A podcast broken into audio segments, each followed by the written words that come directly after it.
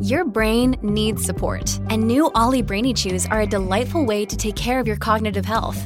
Made with scientifically backed ingredients like Thai ginger, L-theanine, and caffeine, Brainy Chews support healthy brain function and help you find your focus, stay chill, or get energized. Be kind to your mind and get these nootropic chews at olly.com. That's O L L Y.com. These statements have not been evaluated by the Food and Drug Administration. This product is not intended to diagnose, treat, cure, or prevent any disease.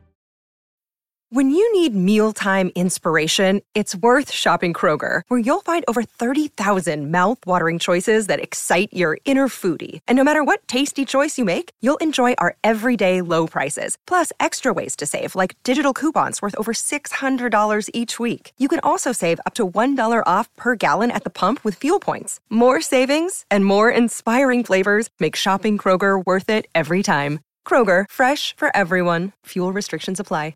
Hello, everybody. This is Marshall Poe. I'm the editor of the New Books Network. NBN listeners like to read books and buy them. So we thought we'd tell you that right now, our friends at Princeton University Press are having a remarkable site wide sale. You can get 50% off books, including ebooks and audiobooks, with the code 50, F I F T Y, at checkout until May 31. You can save some real money on Princeton University Press books. I encourage you to go there and check it out.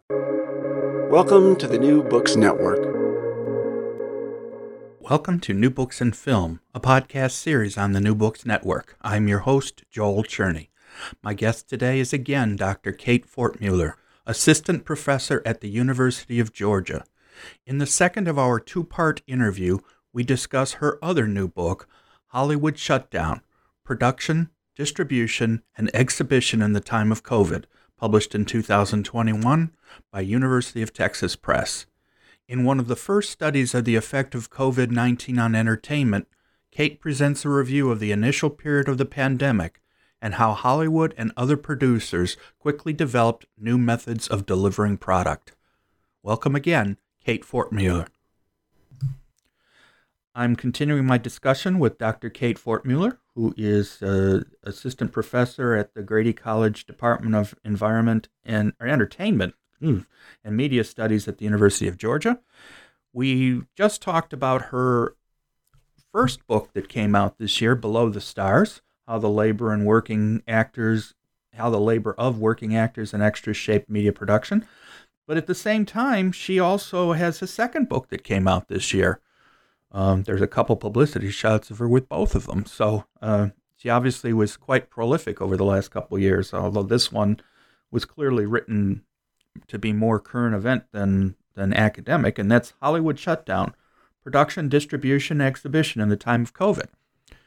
So your last book, Below the Stars, was was generally historical in nature, although you did bring it pretty much up to the present. But you had a, an afterword in there that first that that discussed the issues related to COVID and uh, the epidemic, and we talked about that in that interview. But where did we de- where did you quickly decide that you wanted to continue your discussion and how did this book come across given how fast it had to have been done since uh, as we know covid as a as an issue didn't really start until march or so of 2020 and we're in october of 2021 so it was a very short period of time ago. Where what was the and this one is also published by the university of texas press so same publisher uh, where did the genesis of this come from so you asked that as how did you quickly decide? I did not quickly decide. um, actually, um, so as I was finishing up um, Below the Stars and writing the postscript, which we talked about in the last podcast, that I kind of it took me a while to even get my head around writing a postscript about the pandemic for the other books. So um a little bit fuzzy, I guess, on the timeline of the various conversations, but I wrapped up revisions on Below the Stars probably like late spring, early summer. Um, and somewhere in there, um, Jim Burr, the acquisitions editor, actually reached out to me and asked, Would you be interested in writing a book, like a general audience book about the pandemic? And so I initially um, I guess the other sort of sidebar, I was actually also teaching a version of a I teach media industries class at University of Georgia, and um, I was teaching a version that was supposed to be media industries in context, and the context was supposed to be in LA in an LA internship program. So I had to quickly pivot that class to a new context, and the context was pandemic media industries. So I, w- I had already done a lot of brainstorming to think about that context to teach. Um, so I was sort of teaching this this class that was like a, hitting a moving target, um, and he hadn't actually had no way to know that, but um, had raised it um, with me. So I met with um, Jim over the summer, and basically he was like, "Is this something that you think you could do? Is this interesting?" I had initially gone through and basically came up with three or four table of potential table of contents that I could do for a book like that. Um, and asked a few questions about scope and what they were thinking, and then took those table of contents and drafted a um, just basically pitched a proposal um, on that book, um, pitched a crazy proposal that would have never been finished by the end of the year. It had eight chapters. It required all these like interviews and research. And it was this total kind of massive academic endeavor that I do not think I could have finished quickly. And I don't know why I thought that I could have finished it in that amount of time. Um, they basically looked at it, met with I get met with the editorial staff and were like, okay, we want this one too. Can you give us something shorter?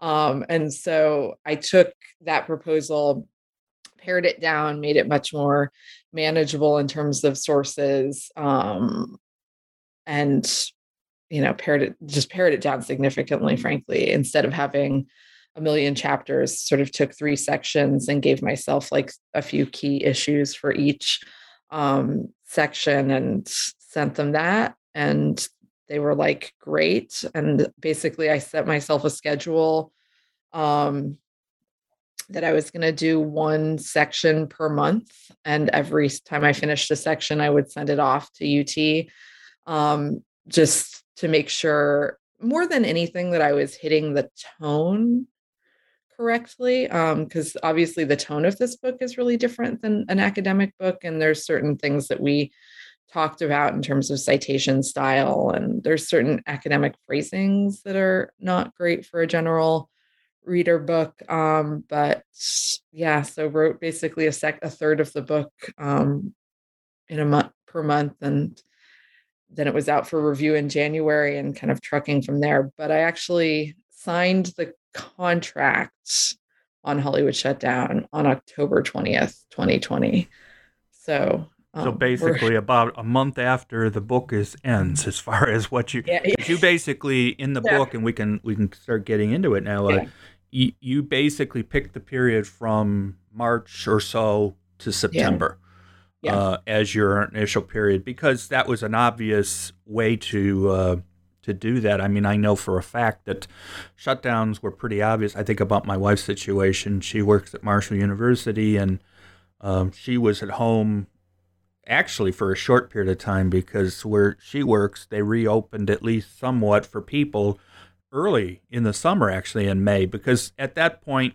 as we now know, there was a downsizing of cases of COVID last year, but that was partly because everybody was outside and everything apart from each other. But then, so by the end of that summer, there was some opening up going on. It wasn't until we got into the cooler areas, the colder times, that things got bad again. So it is yeah. a pretty good period to consider. And obviously, I would guess that the timeliness of it is why you know you needed to come up with a finite period to talk about, since this was going to be a pretty quick turnaround.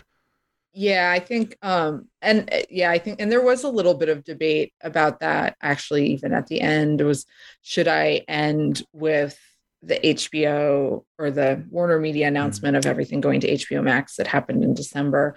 Um, I think that ultimately, I think that ending with Mulan and the release of Mulan makes kind of the most, still makes the most sense to me. Um, I think one way, like it is, the title is Hollywood Shutdown, and it's about it being kind of completely shut down and the pivots that come along with that. I think the HBO announcement I mean, obviously, all of this is still ongoing. This is sort of the thing that's tricky mm-hmm. about this in general. And every converse, I think on some level, every conversation I have about this book is a little different, um, depending on when I'm having the conversation. But I think the Warner Media announcement speaks more to strat like long-term strategy than pandemic pivot. Um, so I would say that I think the nine months is still a good marker.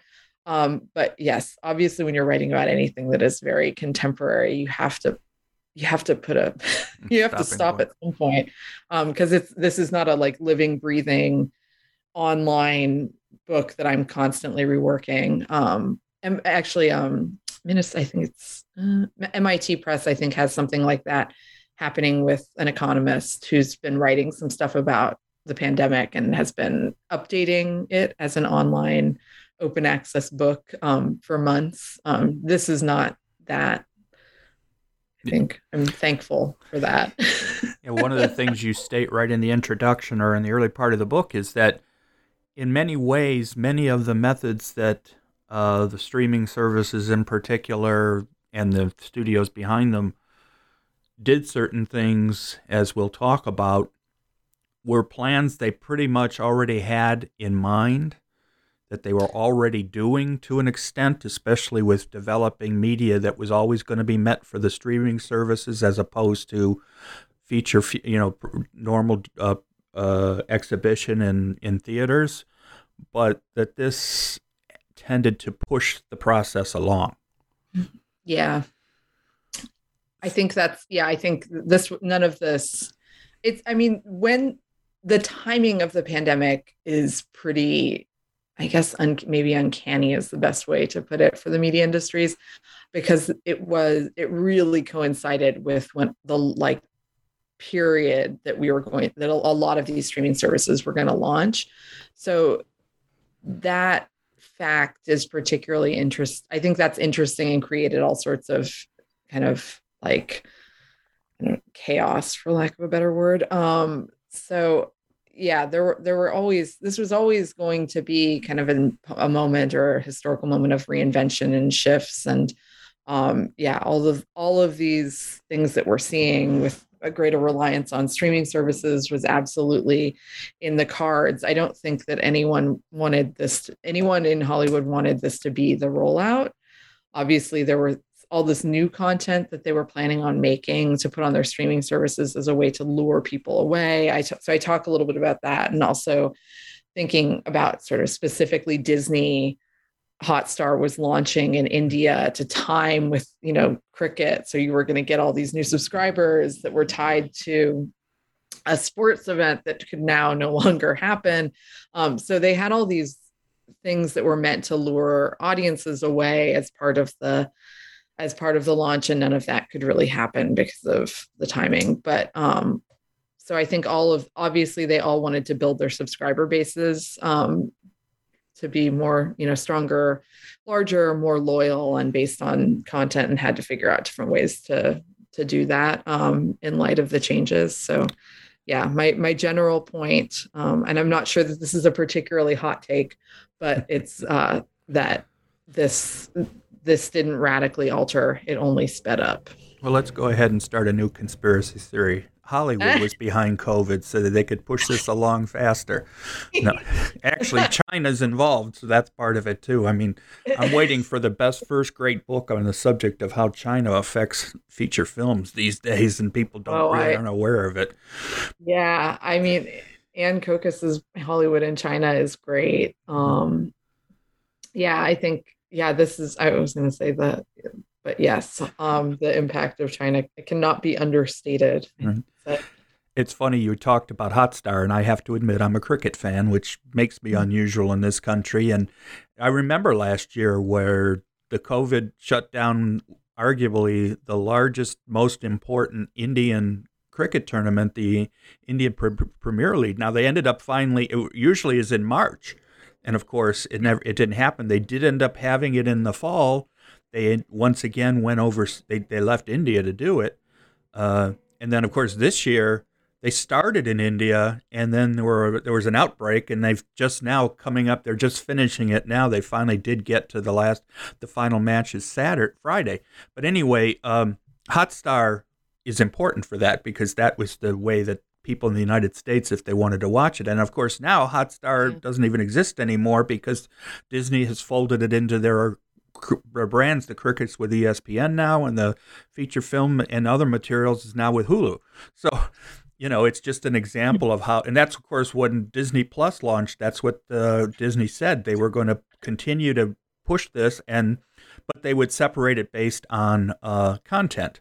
So family fare or you know PG up to that point would be on Disney Plus, and the rest of it would be on Hulu.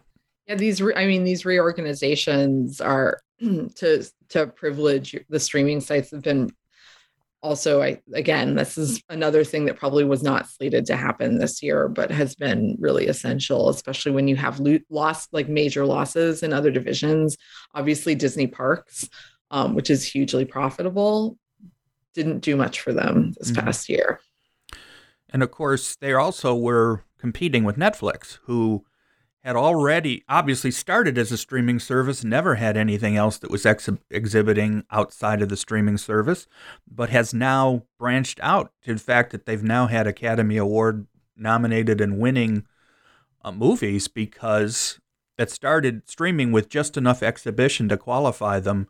So, for example, movies like The Irishman and, and The Two Popes and other movies that and Mank that are all what I would consider to be as good quality as any other any feature film that's out there, and yet um, they were always streaming one first and exhibition later, and now we're starting to see more and more as as you're pointing out that the other streaming services are using the pandemic to get to that stage themselves. Yeah, totally.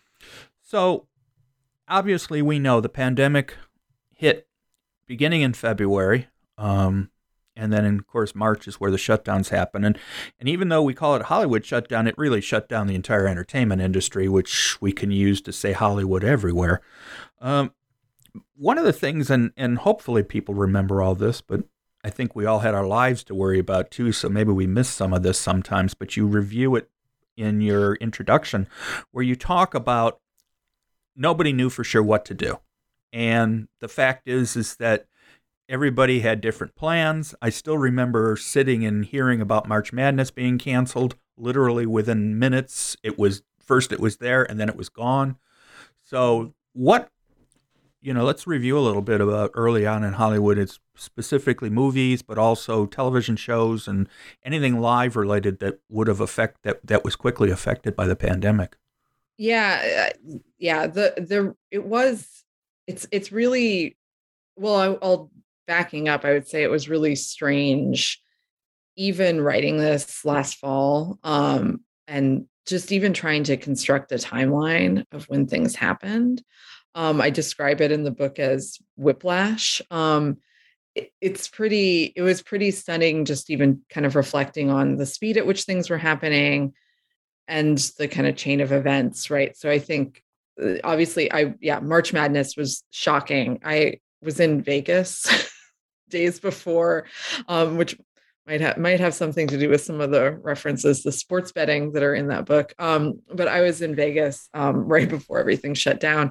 So watching March Madness. what the Madden- heck? You might as well go out with a bang. What the heck? Yeah I, yeah i was going to say so part of march what i was doing is sending back betting slips and getting reimbursed. Um, so yeah so march madness i mean i think i it was just so I don't know, I'm so cynical. I guess I just didn't believe that anyone cared enough about public safety to shut down March Madness. It just seemed like it was um, that was worth too much money. So I, I, will say that was quite shocking for me because all we ever talk about is kind of the revenue generated by March Madness. That when it shut down, I was quite stunned um, that anyone cared about anyone's health and safety that much. Um, so um, and I um, could think of yeah. examples of basketball games that were literally stopped yeah. right in the middle and said the game's canceled. And because yeah. we're at that point, we were we were into the NBA coming close to its playoffs, uh, March Madness, as we know, and then baseball was around baseball. the corner at this point. Yeah,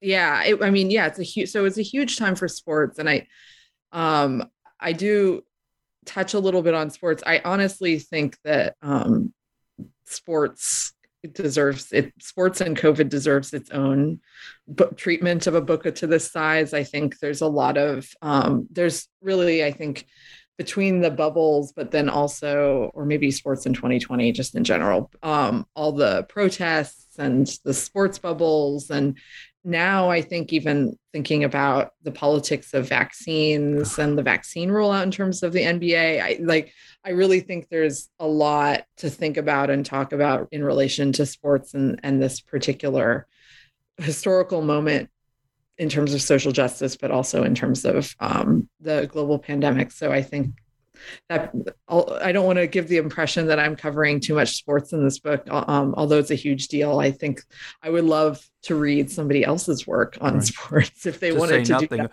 To say nothing of all the political stuff that happened last year during this period with George Floyd and some of the other incidents where it all all wove together. I mean, when you, when yeah. you talk about 2020, it's going to end up being one of those years that people are going to write books about forever. Yeah, I and I do think that you know you said like it's called Hollywood Shutdown, but it's really a global issue, and Ho- Hollywood is obviously global. I think one of the real challenges writing this book and being trying to be very focused in terms of what I'm covering. Um, there are definitely places where I talk about specific other like national contexts in terms of the theaters in particular, but um, trying to really um, focus on Hollywood mm-hmm. and global Hollywood, but also focus on the pandemic, even though everything else, there's so many other things that are going on in 2020. So it's, it is, you're right. There, there's a lot to, pro- I think there's a lot for us to process as scholars, and there's a lot for us to be able to, uh, in the future where we'll be thinking about this particular year, I think, um, in relation to, you know, right. culture and all sorts of things. So I think uh, like one of the things I kind of kept telling myself in this book is that I want it to be a starting point or a reference point. Um, that you know as you said that maybe some of us were too exhausted or overwhelmed to pay attention to everything that was happening so maybe this this book in particular can be a good little primer for people who need to get caught up on what happened because they were you know basically trying to survive and just keep their kids like in virtual school or people who are kind of trying to look back and remember how things unfolded. So, um, yeah, yeah, I think we're going to get a lot of memoirs. we already have a few out there, but I think it's yeah. going to continue.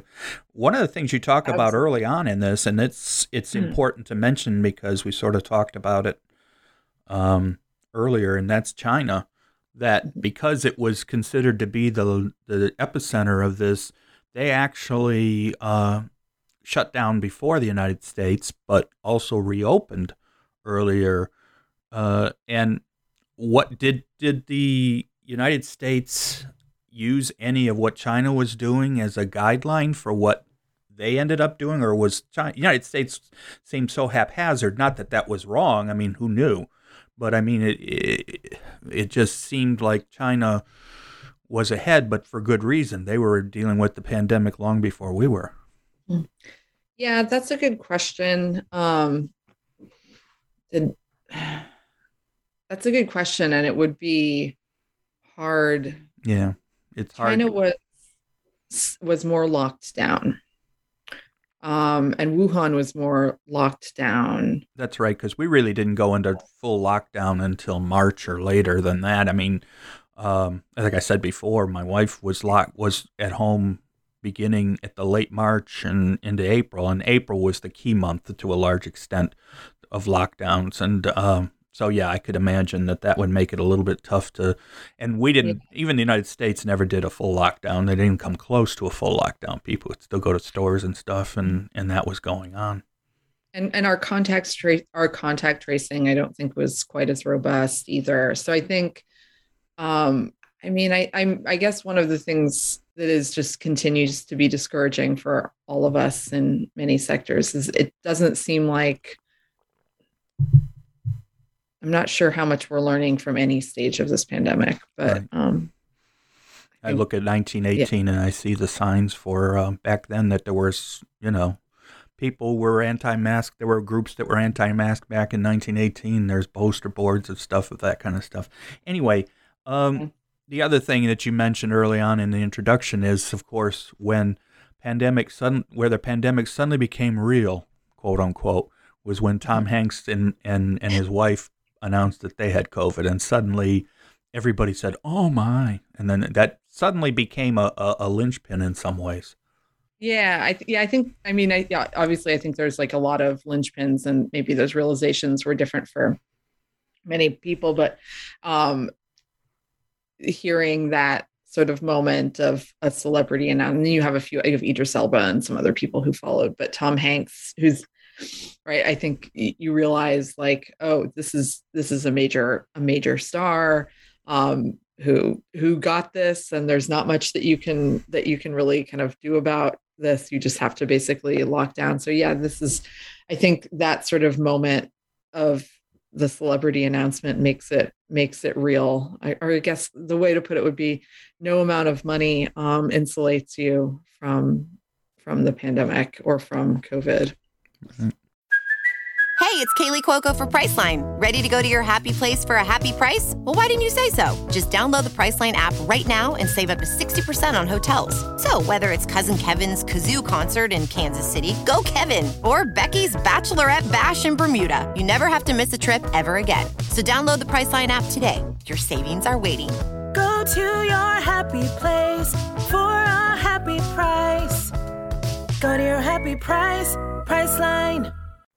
So the book is uh, after the introduction, you broke it down into three chapters, as you mentioned earlier. Chapter one's production, chapter two is distribution, and chapter three is exhibition. Now, obviously, there is overlap between the three, but uh, let's go ahead and start with production because obviously that's the biggest step in any kind of of uh, Hollywood activity and that's how you produce your materials. And and and we even talked about this very briefly in in when we talked about the other books, and that's how Hollywood quickly, and I say quickly because I was shocked by how fast certain things came back up, was developing new ways to to produce, and including the ability to use actors and peep celebrities from their homes use and and improving their uh, material, their their ways of pre- presenting, including things like microphones and video and things like that. So when I, I I think I'm right. Am I right? Not that this was it was very quick turnaround for some of this. Yes. Um, yeah, there was a some of these shows adapted incredibly quickly. I, there's obviously with live um, I think it differs for what we're whatever kind of shows you're talking about, but some of these like, you know, the Jimmy Kimmels, the Trevor Noahs, the talk shows, the live audience things, those were sh- those shut down the audience, the live audience aspect really quickly. Um, and then some of them within like hours of saying, okay, we're not going to shoot with an audience, and said, just kidding, canceled until further notice. Um, and then had people sort of setting up productions like in in their homes, as is the case with like Samantha Bee, who had basically her husband and children filming everything up in the woods, um, or Trevor Noah, who is also filming out of his home. So they were able to adapt very quickly um, with kind of with virtual setups for these shows. So yeah, there were some of these changes were quite innovative. Um, I think done very quickly. The Trevor Noah example is the one I discussed with. Yeah, you talk about in a lot of detail yeah. the daily yeah. uh, social distancing show. Yeah, and I think and I think that he he, you know, I, some of what I think, what looking back on some of these changes, that's really interesting to me is who sort of did things just like okay this is like a stopgap and who really took the pandemic as an opportunity to rethink a lot about how they're about what's essential to your show, what's essential to you know how you're creating media. I think this is it was really similar as someone you know as on a personal level when you're teaching so much of like what you had to do during the pandemic is really kind of rethink like okay so what do i what's essential to my class and what's really not essential um, and how do i adapt my teaching methods to really hone in on those key qualities so i think you know, there's a lot of reflection that happened both on the on and I think in terms of everyone's work, um, but Hollywood for sure. Because one of the things that happened is in some cases things were paused, but there were other things that were literally canceled.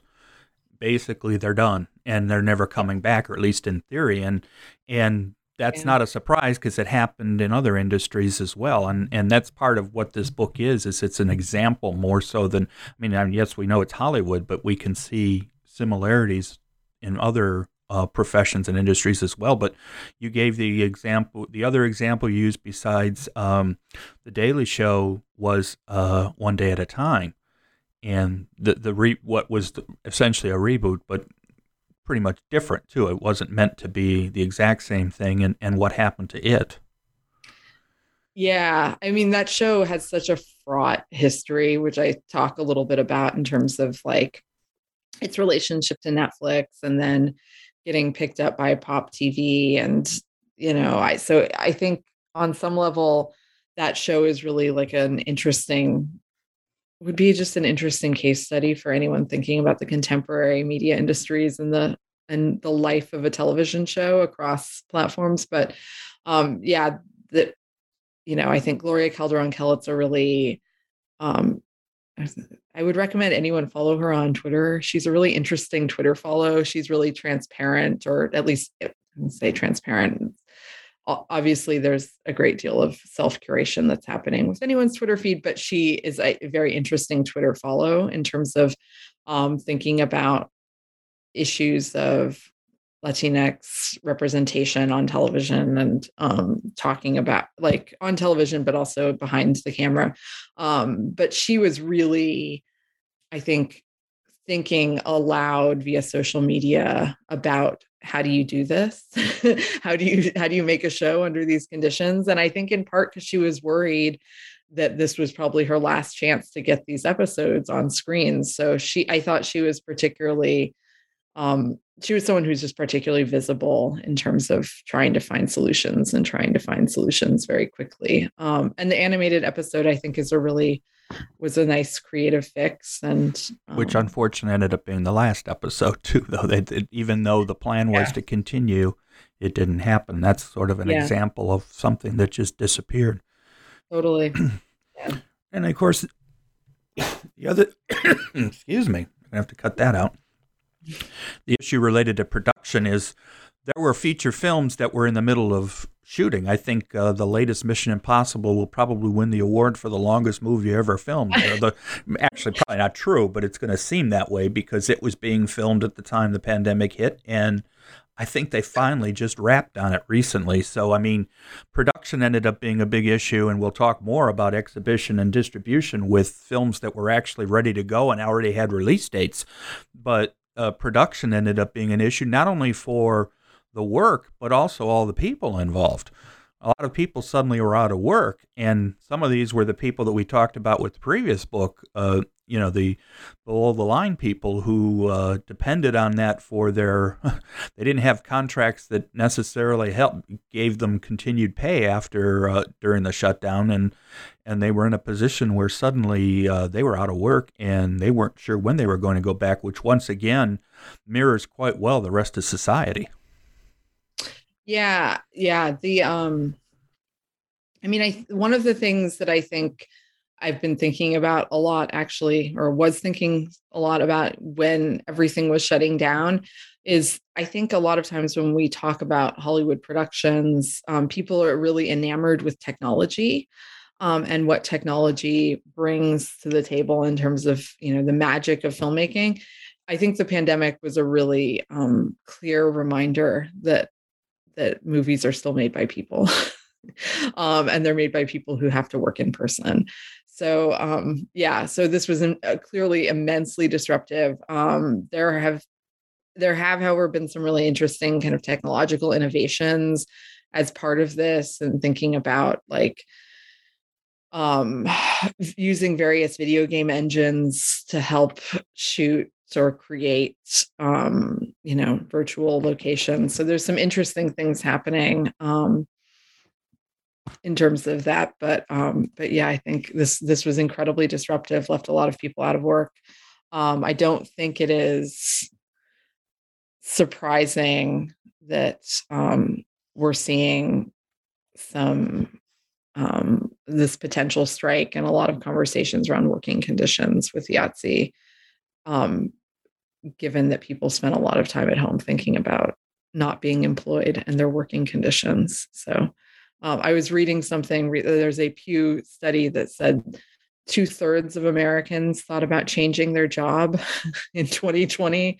Um, so we had a lot of time to think about work. Well, and we're still dealing with issues related to work shortages, and it tends to be the jobs that maybe people weren't that happy with in the first place, and so they've tr- they're doing something different, and uh, so it, it like we say, there's so much that's going to come out of this uh, period of time that it will have ramifications forever. One of the areas that I saw that production very quickly ramped back up was in advertising.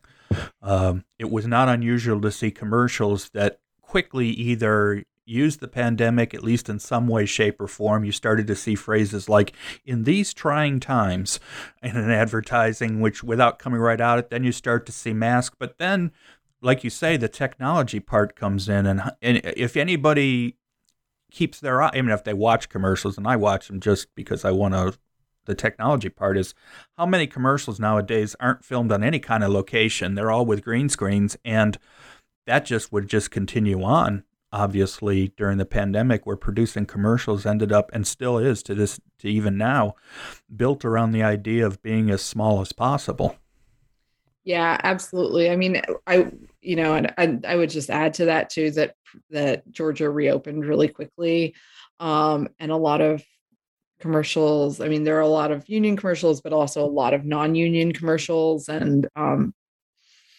basically, people were shooting commercials here almost the entire time. So, um, because we were in Georgia, barely shut down. So, um, you know, yeah, I, you know, I, I hope that everyone was being as safe as possible and that nobody got seriously ill from that. But I think you know hard hard to track because there's so much of that kind of production happening so well we would hear regular stories about a particular movie that was ba- that had gone back into production or started production and then had to shut down for two weeks or a period of time because of covid. So same way with sports obviously although now we've finally hit you know for whatever reason we got through a baseball season without huge ramifications. So far no football game has been postponed or had to be rescheduled because of it. But so it's still like you say, it's one of those things where we won't know for a while until we know.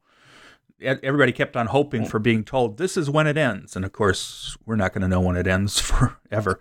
So production. Uh, I, I, yeah, I would add to that as somebody who who's also kind of thinking about a a larger pandemic book. I think part of what has been like I'm sort of in a moment of trying to critically reframe that this is not necessarily going to be like a thing that's it's this is a thing that started this is not going to be a thing that stopped and so um maybe thinking a little bit more along the lines of you know hiv aids as another kind of pandemic that doesn't really have an end date um for how do you deal with crisis how do you deal with crisis that is ongoing that can't really stop? So i'll yeah, be thinking a little bit about some of those things as i move forward.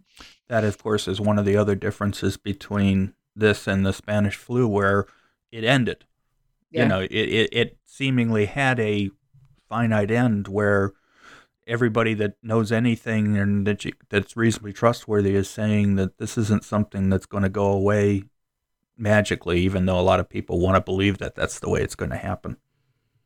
Yeah, it, it would be nice if it did, but I don't think any. Right. I don't think, I don't think that's happening. So then, chapter two is about distribution, which once again we've talked about that briefly when it comes to the streaming services, but obviously. Distributing your product becomes a major issue uh, during a pandemic or during any kind of major situation like this. And obviously, what we talked about and what we saw was, as we've mentioned, is the streaming services which were already in existence, at least in some form or another, suddenly ramped up to becoming um, much more important than the original ideas were, to the extent now where there are so many of them, but they still seem to be cut through various obvious ways. So, for example, we've got uh, Disney that is clearly, you know, you know which studios are involved with that one. You've got Paramount, you've got uh, uh, uh, Peacock, which of course is Universal, and so on and so forth. But these companies are now becoming much more important in the uh, distribution phase of of material, and much of that was because the pandemic sort of forced the issue. Yeah, it's um yeah, I mean we talked about this a little bit. This this was um excuse me. We talked about this a little bit that um these streaming service were services were always set to launch in 2020. So none of that's really too much of a surprise and you know, we had seen a lot of acquisitions that were a part that were about shoring up your content library to have a lot of older content. Um, for people to choose from on these different these different services so this is all sort of basically what we kind of were expecting to happen at 2020 um, no one expected to sit at home and you know rent trolls world tour i was to say how have we not talked about trolls world tour yet um, no one expected to be watching trolls world tour um, at home instead of in the theater i mean I guess. I, or, frankly, I, I didn't think about watching it in either place, but that's okay. I yeah, I was gonna say I haven't actually watched Trolls World Tour, so I should. I you know, I, I did not, I did not spend money to rent Trolls World Tour in April, but, um, yeah, I think the real, the real thing that nobody expected to happen was, um, you know, that this would be our only way of getting movies, including new movies. Um, the kinds of things that these streaming services were thinking about putting on their services to launch and to draw new subscribers were things like the Friends reunion, um, which is different in terms of scale than a movie that you spent, you know, a hundred million dollars making. Yeah, because one of the things is we're talking. The book basically covers that March to September period, and a lot of these ramifications didn't really happen until after that period we know that Warner, I don't remember exactly, and you can tell me better. When did Warner announce that they were going to mm, launch on HBO Max their feature, some of their fe- what they originally said their entire slate of feature films? December. Um, yeah, see, so that yeah, was they, already after. Yeah, they they announced that in December. This was just as I was finishing up writing this book. Um, uh, yeah, that and there's some interest. I think, and again, speaking to those ramifications, you know, CAA or creative, the Creative Art, Art Artists Agency, um, one of the major talent agencies in Hollywood, issued a very swift response um, to Warner Media in December that they that basically this was like a move that you did in poor faith. Um, and you know, fast forward to July, and Scarlett Johansson, who is repped by CAA, is suing Disney over putting her movie day and date on streaming. So I think, like, when we think about these ramifications, some of it's about kind of release strategy, but also some of it's some of these are right these conflicts, these labor conflicts that are happening. We're seeing aren't necessarily like immediate um, but might be six months out or a year out. Um, so yeah, we're still we're still kind of reeling from some of these changes, um, and some of this is really, you know, I think this is, and this is the conversation with that we had about below the stars is that labor sometimes has to be a little bit i don't i don't know that labor necessarily doesn't foresee the changes that are happening but labor sometimes is in a position of being very reactive to changes. Um, and uh, there was obviously no way to be proactive about these releases. Scarlett Johansson's lawyers and agents were not negotiating for her for Black Widow to be day and date. Nobody, nobody predicted that um, when she was, you know, working out her agreement um, to for that standalone film. So, of course, um, she was actually a producer on that, so that helped yeah. her. That gave her agency that an actor probably wouldn't have had.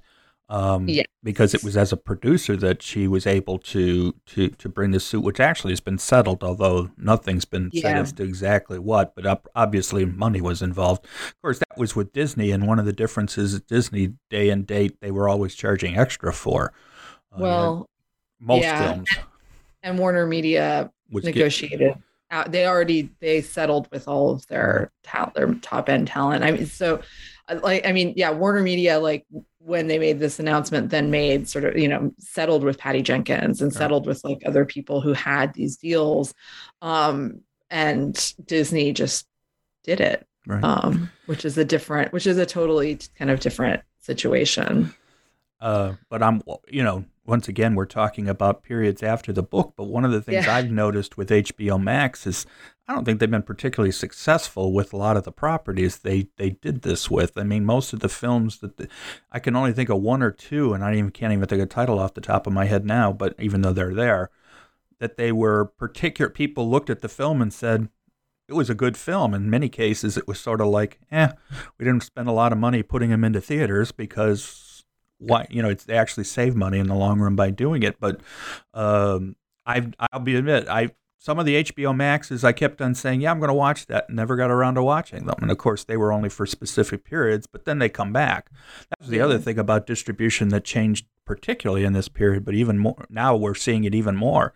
It was already quick these days as to when a a, a movie even before the pandemic would show up on digital and then physical media and that's part of the uh, this distribution part. But now and exhibition too. But now it's just so quick that a movie that's in the theaters, you know, even once theaters reopen, goes to home video so fast that. Uh, and the pandemic, I think, helped to push that even faster.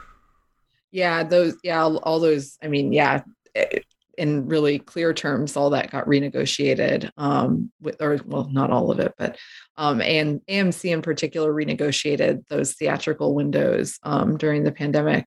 Um, yeah, well, I will say that one of the things, and this is just like purely gossip, rumor, and who knows if this was sort of Well, this gossip. isn't an academic book so much, so we can gossip and rumor all Well, we want. yeah, I was gonna say I mean, some of it, and some of it is like, and I think like the academic side of me is sort of like some of this gossip, like, or these public speculations about why Hollywood did certain things are things that we can analyze as discourse anyways although this is not necessarily something i want to like dive into in a book that's for more of a general audience but i think one of one of the things that came out around the warner media release was that maybe they weren't that they basically weren't that confident with their 2021 slate um Which is sort of what I said when I said. I yeah no totally that's what i was going to say which is what you said is like in reality like a lot of these movies aren't great um and so but then you're it's kind of like well that's a real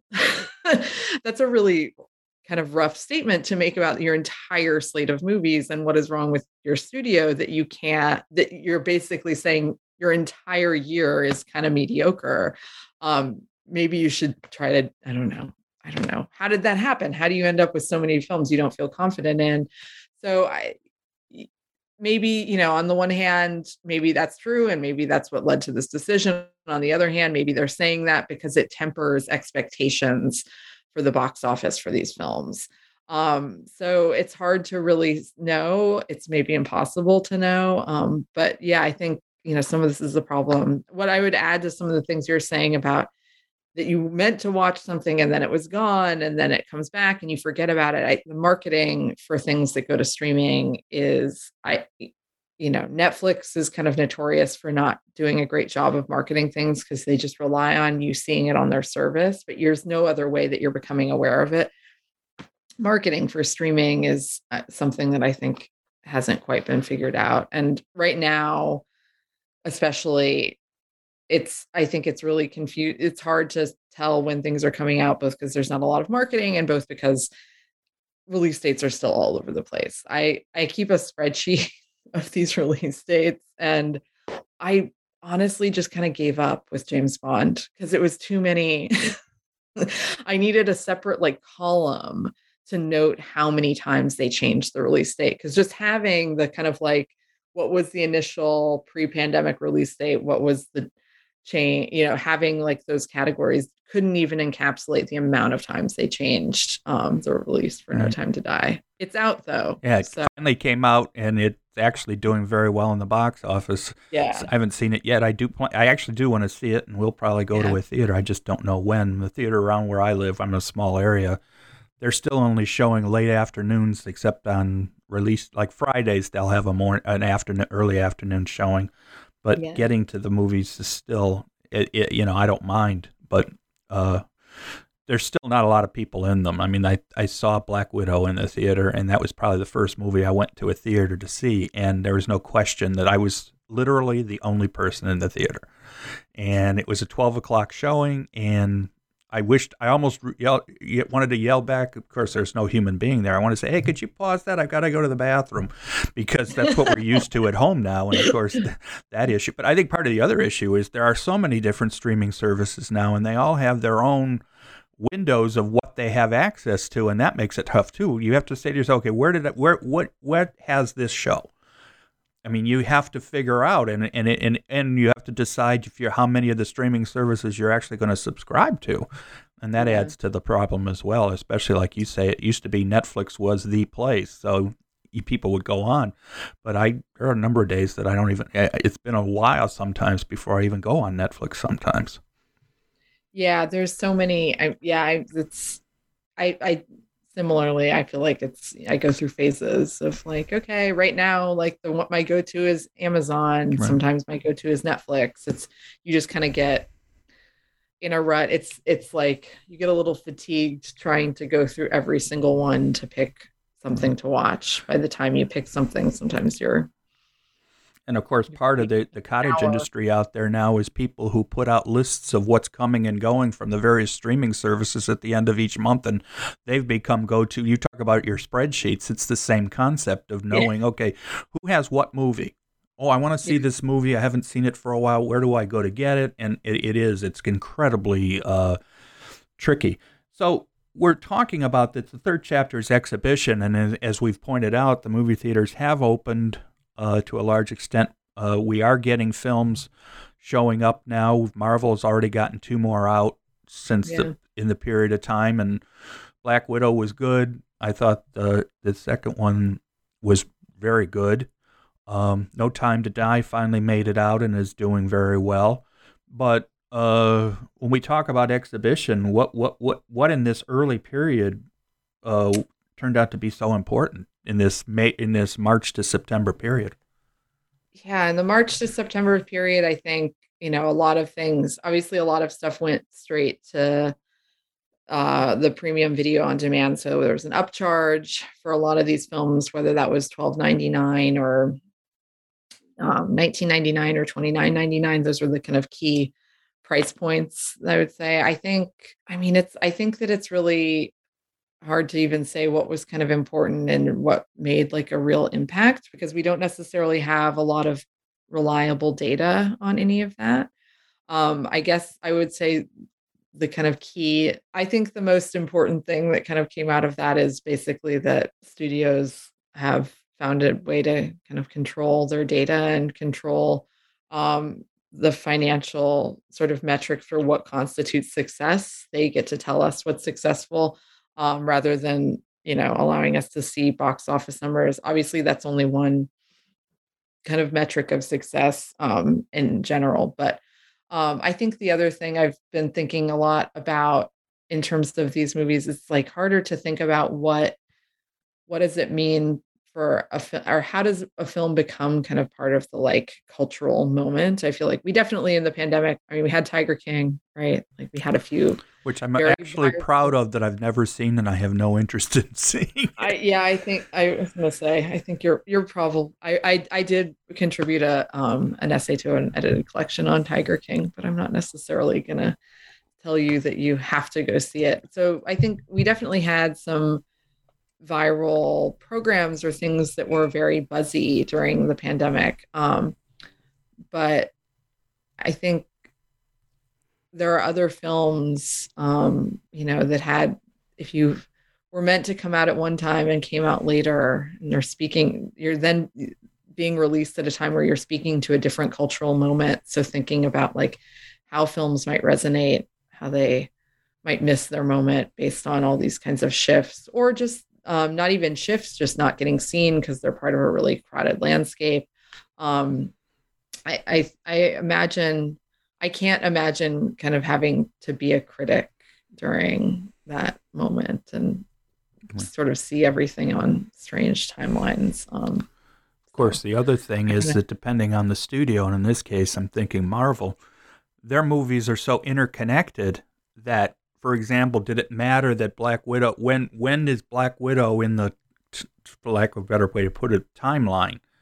Well, as it turns out, it really wasn't that important for a timeline because it was a film from the past, and even the the post credit sequence of, related to something that hasn't come out yet, so it worked out fine. But um, obviously, a, a, a, movie like that, but uh, I think, uh, like you say, uh, the studios.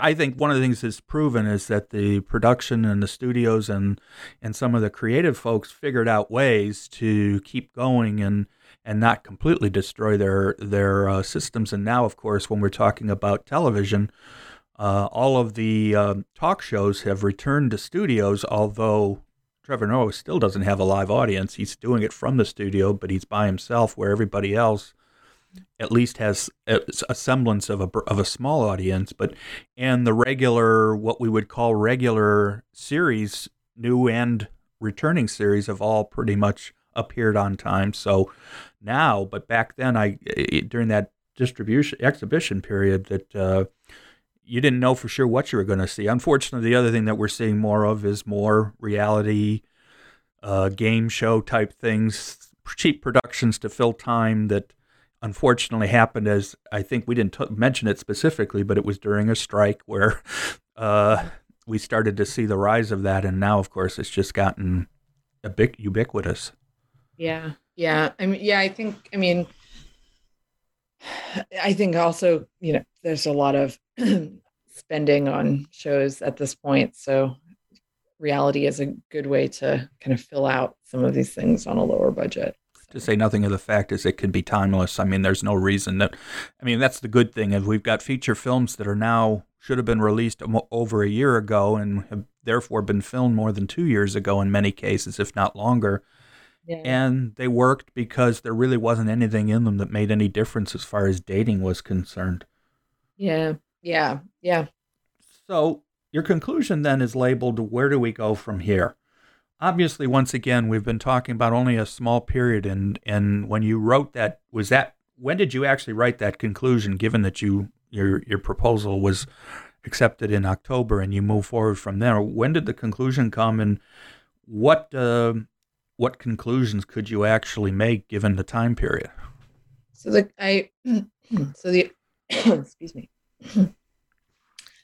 The original draft of the conclusion was written in January 2021. I think that I'm trying to remember when I could when the last moment was that I could make changes or additions. Maybe March, I think. February, March, I think was when I was was my last kind of moment for like substantive content changes. So um so we're about 7 months maybe out or 7 or more months out from when I wrote wrote this conclusion. Um so I guess the question might be what I'm thinking about differently or what I think is maybe things that we should be paying attention to. I think really the most kind of essential thing that I think we should be looking at right now are the various forms of labor unrest um, and how we can draw connections across those um, or think about them in the same as as being related um, so i think that to me is the thing that I find. And I don't think that's just about sort of my predisposition to think about labor in all things, but I think that um, when we, it's not, uh, you know, I, I talked a little bit about how a lot of workers across the US are reflecting on their career choices and maybe changes in them. So I think that's a big part of it. Um, but I also think that there are all these streaming services the increased reliance on streaming services, um, all of that requires a lot more content. Um, not so much about filling time right now as is is about creating at least the illusion of library or catalog depth and breadth. Um, so there's a lot of demand for content and i think there's only so much money to be spent. So there are a lot of attempts to keep costs way down and i think that can be very very um, hard on the people who make film and television. So i think really um, those are the things that i would say that we should be looking towards or looking at as as the industry kind of